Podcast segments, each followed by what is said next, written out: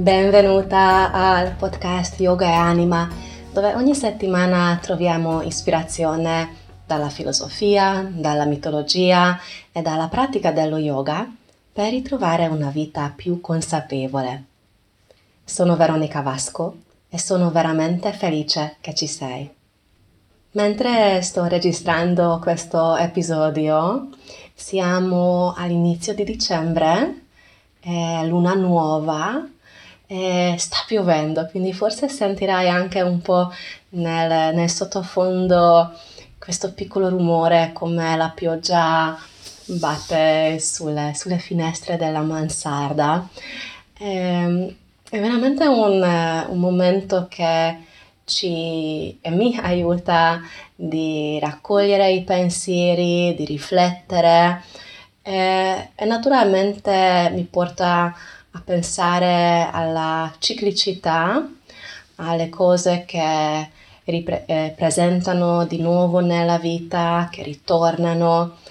Chiaramente questo è anche connesso proprio con il tema della luna, come in queste settimane su Super Yogi stiamo praticando Ardha Chandrasana, la posizione della mezzaluna, che come ha tanti aspetti, proprio come pianeta, come elemento della natura, dal nostro punto di vista sulla Terra, inevitabil- inevitabilmente ci fa a riflettere, a pensare di proprio questa caratteristica, come le cose si presentano, nascono, crescono, poi iniziano a diminuire e poi in un certo senso muoiono, terminano.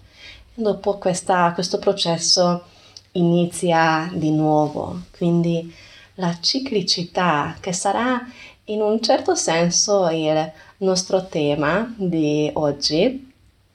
Lo vedremo dal punto di vista della mitologia dello yoga perché una bella storia che, o almeno curiosa, che sicuramente ci aiuta di, di avere un nuovo punto di vista, un po' di conoscenza di più.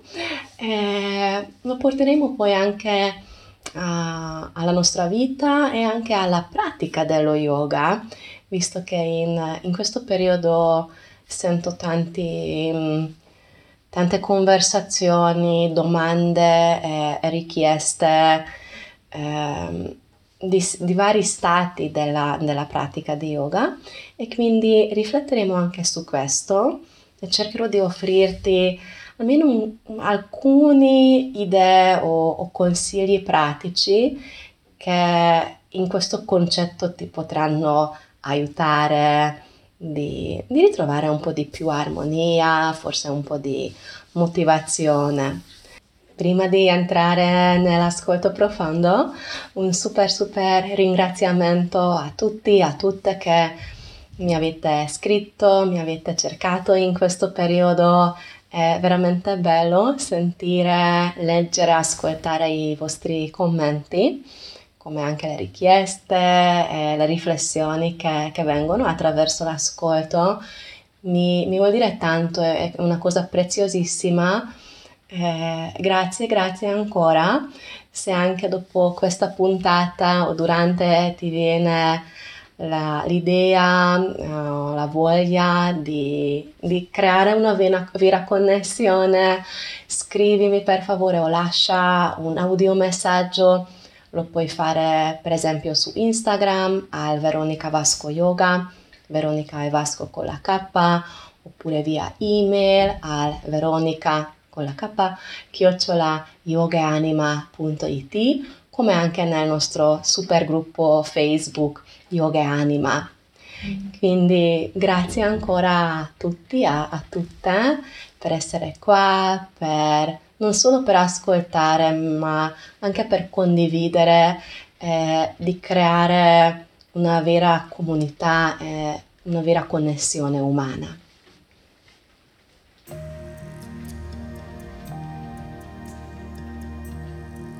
Come sempre, per entrare nell'ascolto delle storie e delle riflessioni, ti invito di trovare una posizione più consapevole possibilmente più comoda ed equilibrata se sei seduta o se sei distesa.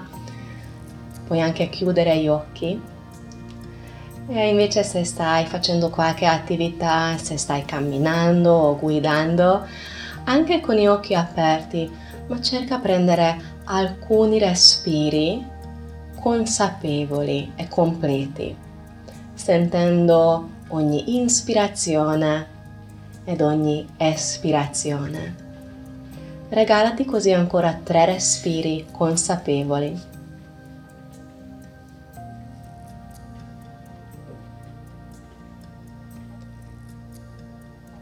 Come ti ho accennato all'inizio, oggi parleremo di alcuni aspetti della luna e ti ho portato una delle storie che troviamo nella mitologia indiana, nella mitologia dello yoga, che può essere mm, in un lato molto curioso e forse ci può essere anche di ispirazione. Quindi la luna nella, nella tradizione indiana è una divinità maschile, quindi mentre spesso eh, nella nostra cultura associamo la luna con il lato femminile, come anche il corpo femminile segue più i, i cicli lunari, nella mitologia eh, indiana la luna è un maschio. Eh, lui è, è nato Forse ti ricordi quella puntata quando parlavamo dello scuotamento dell'oceano di, di latte, se no dopo potrai ritrovare eh, tra gli episodi. Quindi è una storia di, della nascita del, del, mondo e quindi quando le divinità stavano scuotando questo oceano, questo mare di, di latte, tra i, le varie cose preziose è venuto fuori, è nato anche la luna, in sanscrito si chiama Chandra o in alcuni testi lo puoi leggere come Soma. Quindi Chandra o Soma che sono, è nato anche da, da questo sforzo condiviso e comune dei, degli opposti delle varie divinità che collaboravano in, in questa ricerca. Um, nel, in questo processo, da, tra tanti beni preziosi, però è venuto fuori anche un veleno molto molto potente e molto pericoloso che si chiama Hala Hala. Quando questo veleno è venuto fuori dallo scuotamento del mare, dell'oceano di latte, e che ha iniziato a devastare il mondo, Shiva, come divinità suprema, eh, tra virgolette il maschio alfa del, della situazione, ha bevuto, ha inghiottito questo veleno, bloccando però questo veleno alla sua gola in modo tale che non lo uccidi, ma che non si, es- eh, non si sporgi, non si espandi nel, nel mondo causando danni. Eh, Comunque il veleno era talmente potente che anche il Signore dell'universo ha avuto seri problemi, anche se l'ho bloccato alla sua gola. Questo, uno, questo è il motivo perché lui è diventato blu, se lo guardi nelle immagini spesso rappresentato in colore blu, Shiva, e che il veleno nella sua gola ha creato un forte bruciore, un'infiammazione. E quindi Chandra la luna come gesto di ringraziamento e di gratitudine anche per, e anche per aiutarlo, visto che la luna ha una qualità rinfrescante, eh, calmante, eh, si è seduto nei, nei, suoi capelli. E quindi spesso poi potrai vedere Shiva eh, se, eh, con la luna nei suoi capelli. Eh, come riferimento a questo momento che la, lui ha salvato il mondo dal veleno e la luna è venuta in soccorso a lui per fermare questo bruciore terribile della gola e anche per onorare e ringraziare la, la generosità di, di, di, Shiva per salvarci. E quindi questa è, è, un po' la sua storia di base, come è nato. Ed ora arriviamo perché, almeno secondo questa tradizione, secondo la mitologia, perché la luna cala e, e perché è così importante questo momento. Qua entriamo eh, nella, in una caratteristica speciale che chiaramente ritorna alle epoche antiche dove la poligamia è stata una cosa mm, accettata perché la luna aveva 28 mogli, 28 stelle sul cielo. Ehm, erano sorelle lascia stare soprattutto se sei femminista, se eh, magari questi concetti possono stuzzicare alcuni filoni. Siamo nella mitologia, siamo in tempi antichi e lontani, quindi il nostro uomo, Luna, ha 28 mogli, 28 sorelle, ma lui predilige solo una, la ventottesima, quindi le altre 27 si lamentano, sono malcontente, sono dispiaciute perché non possono avere il loro marito, la loro compagnia, la, loro, la sua attenzione. E quindi rivolgono al loro padre, un vecchio saggio, ovviamente, come in tutte queste storie, e, e lui quando sente che la luna come marito è così diciamo che si comporta in modo poco adeguato e giusto nei confronti delle sue figlie, lo maledice, e gli fa venire una malattia che lo, lo consuma. Alcuni dopo traducono questa malattia come la tuber, tubercolosi e quindi con questa malattia il signor Luna sta sempre peggio e sta sempre più eh, diventa sempre più piccolo e sta sparendo, sta svane- svanendo dal mondo. E ormai ridotto talmente, talmente piccolo che è tanto preoccupato della sua vita, sta morendo praticamente, ed inizia a pregare a Shiva. Ricordi, è stato poi lui a, eh, anche a mitigare il bruciore di Shiva e inizia a, a pregarlo di, di, aiutarlo. Allora Shiva dalla, dalla forza della meditazione che lui sta facendo raccoglie così tanta energia che riesce a fermare questo, questo processo di, di, morire della luna e lo riporta nella vita. È proprio questo che poi riferisce nella nelle, nelle fasi lunari, che quando dalla luna calante, che spesso è anche simbolizzato come un momento di morte, la luna nuova, inizia un processo di rinascita e quindi la luna inizia a crescere. Quindi Shiva ha salvato in questo modo il suo devoto e il suo fedele amico Luna con la forza, con la potenza della sua meditazione eh, e quindi lui può, può, continuare a vivere però portando avanti queste, queste fasi, questa ciclicità.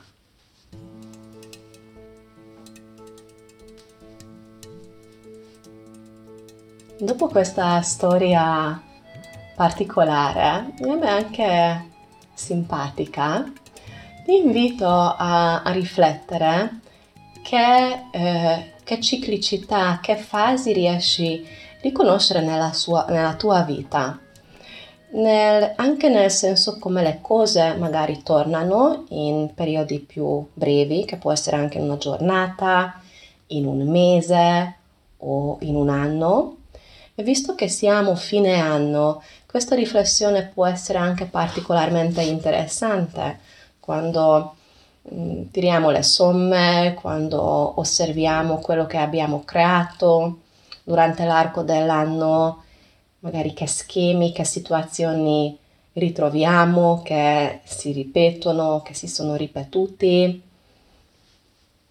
Ehm, chiaramente se poi sei donna magari ritrovi questo tipo di ciclicità nel tuo corpo, ma non vorrei ora concentrarci troppo su, su questo aspetto, vorrei che questo sia un discorso molto aperto per tutti.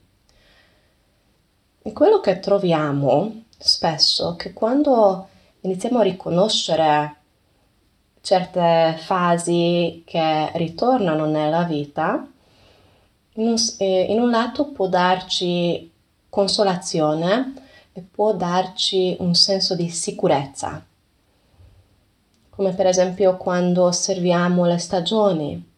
Magari sei una persona che ami tanto l'estate e ti dispiace che arriva il freddo, il vento e la pioggia.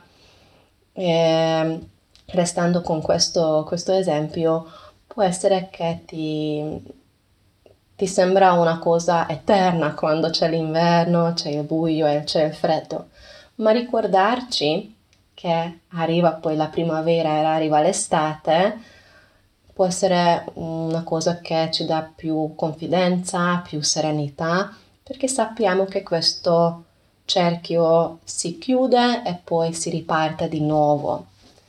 Ovviamente questa cosa delle stagioni è una cosa anche simbolica, quindi non voglio insistere che per forza una persona deve avere problemi con il cambio di stagioni, ma una cosa mo- molto palpabile che sicuramente in qualche modo riesci a tradurre nella, nella tua vita o nelle tue circostanze. E quindi spesso questa ciclicità di riconoscere i, i ritornelli nel grande, nel quadro grande, come succede nella natura, come succede con le stagioni, come succede con le fa- fasi lunari, può darci una certa consolazione perché ci troviamo non separati dalla natura, ma dentro la natura. E quindi ti, ti invito un po' di esaminare questo, magari anche puoi scrivere alcune cose che riconosci, eh, che ritrovi, come anche osservare specificamente questa ciclicità, e qua arriviamo a un punto curioso, nella tua pratica di yoga. In questo ora porto, porto avanti questo, questo discorso perché regolarmente sento e vedo sperimento anche io su di me che in certe fasi o certi momenti della vita o dell'anno anche, abbiamo meno voglia di praticare. Eh, alza la mano chi, chi, sente che è così, che è già successo, che oh Dio, non ho voglia di srotolare il tappettino, non ho voglia di muovermi, ehm, non ho voglia di meditare o di fare questo o l'altro, o di fare ancora un saluto al sole. Quindi può succedere questo.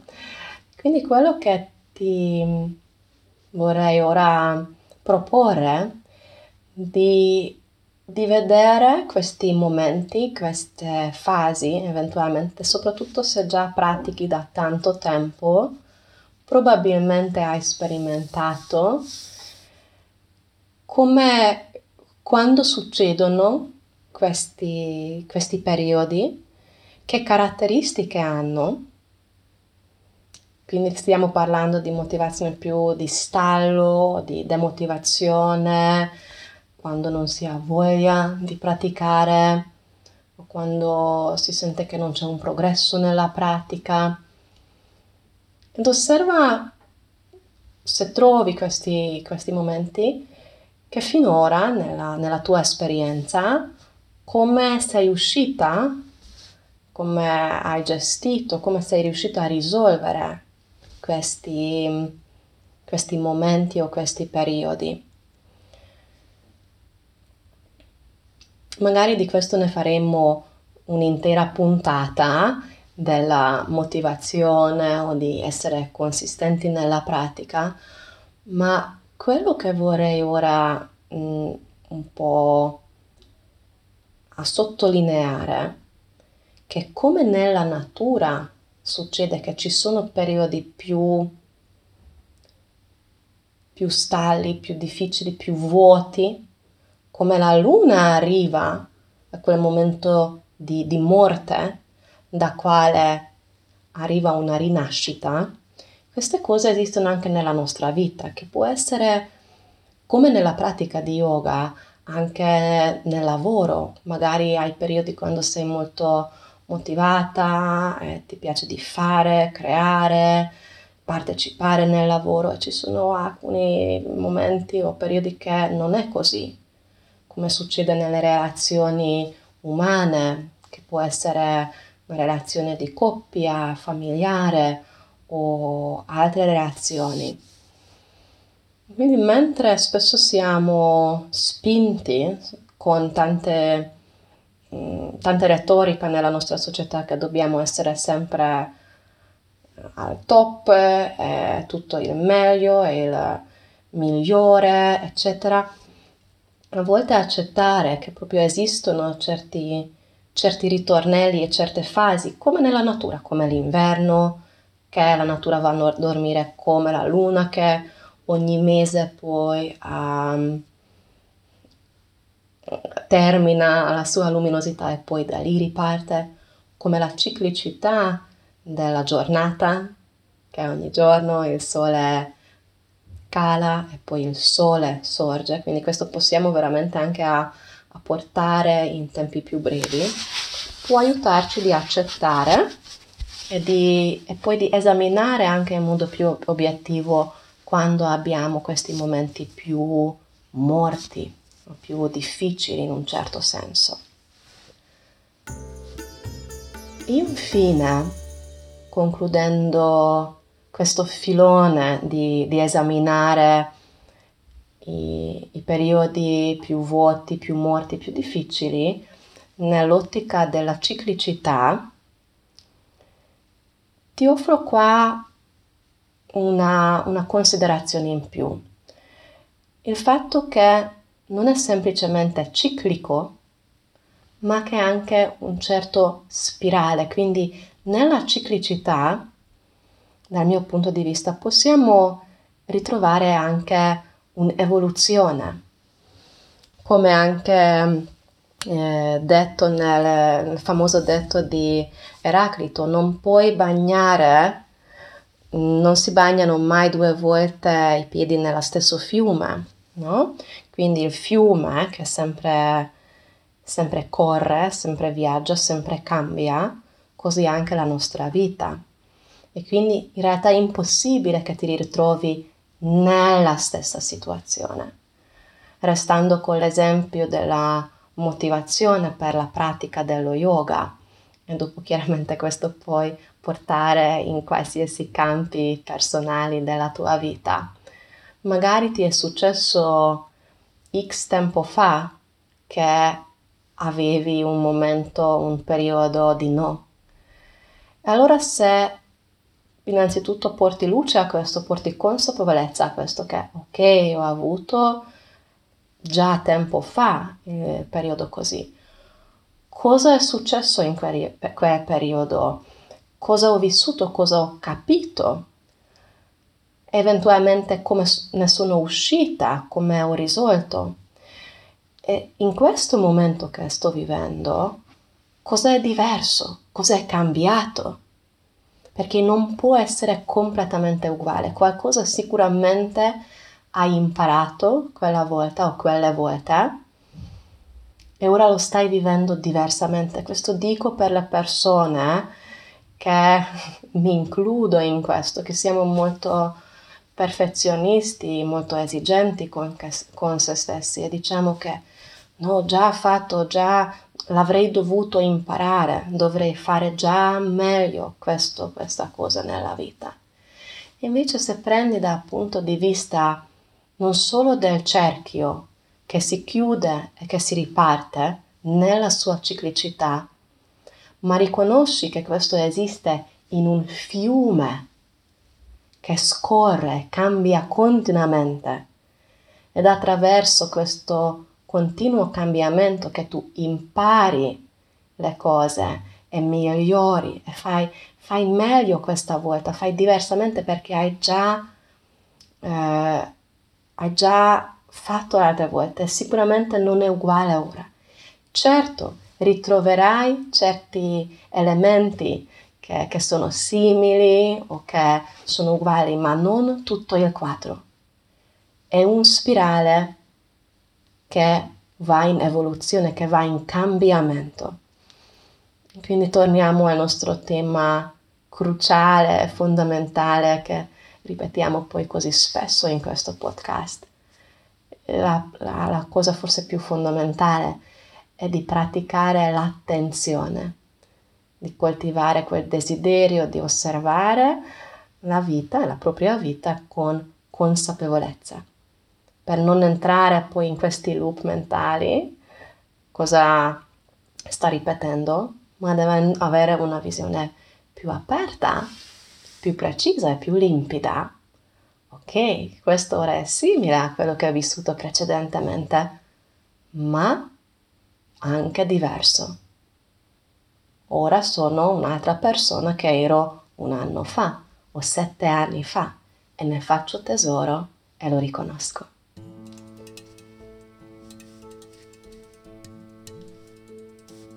Con questi pensieri che concludo la, la, nostra puntata di oggi.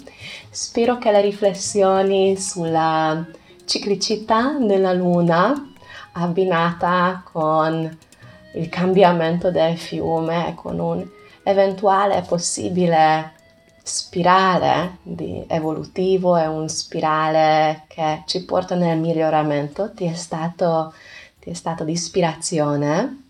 Scrivimi per favore, fatti sentire, lasciami un messaggio o un audiomessaggio al Veronica Vasco Yoga su Instagram o al Veronica con la K chiocciola yogaanima.it. Grazie, grazie.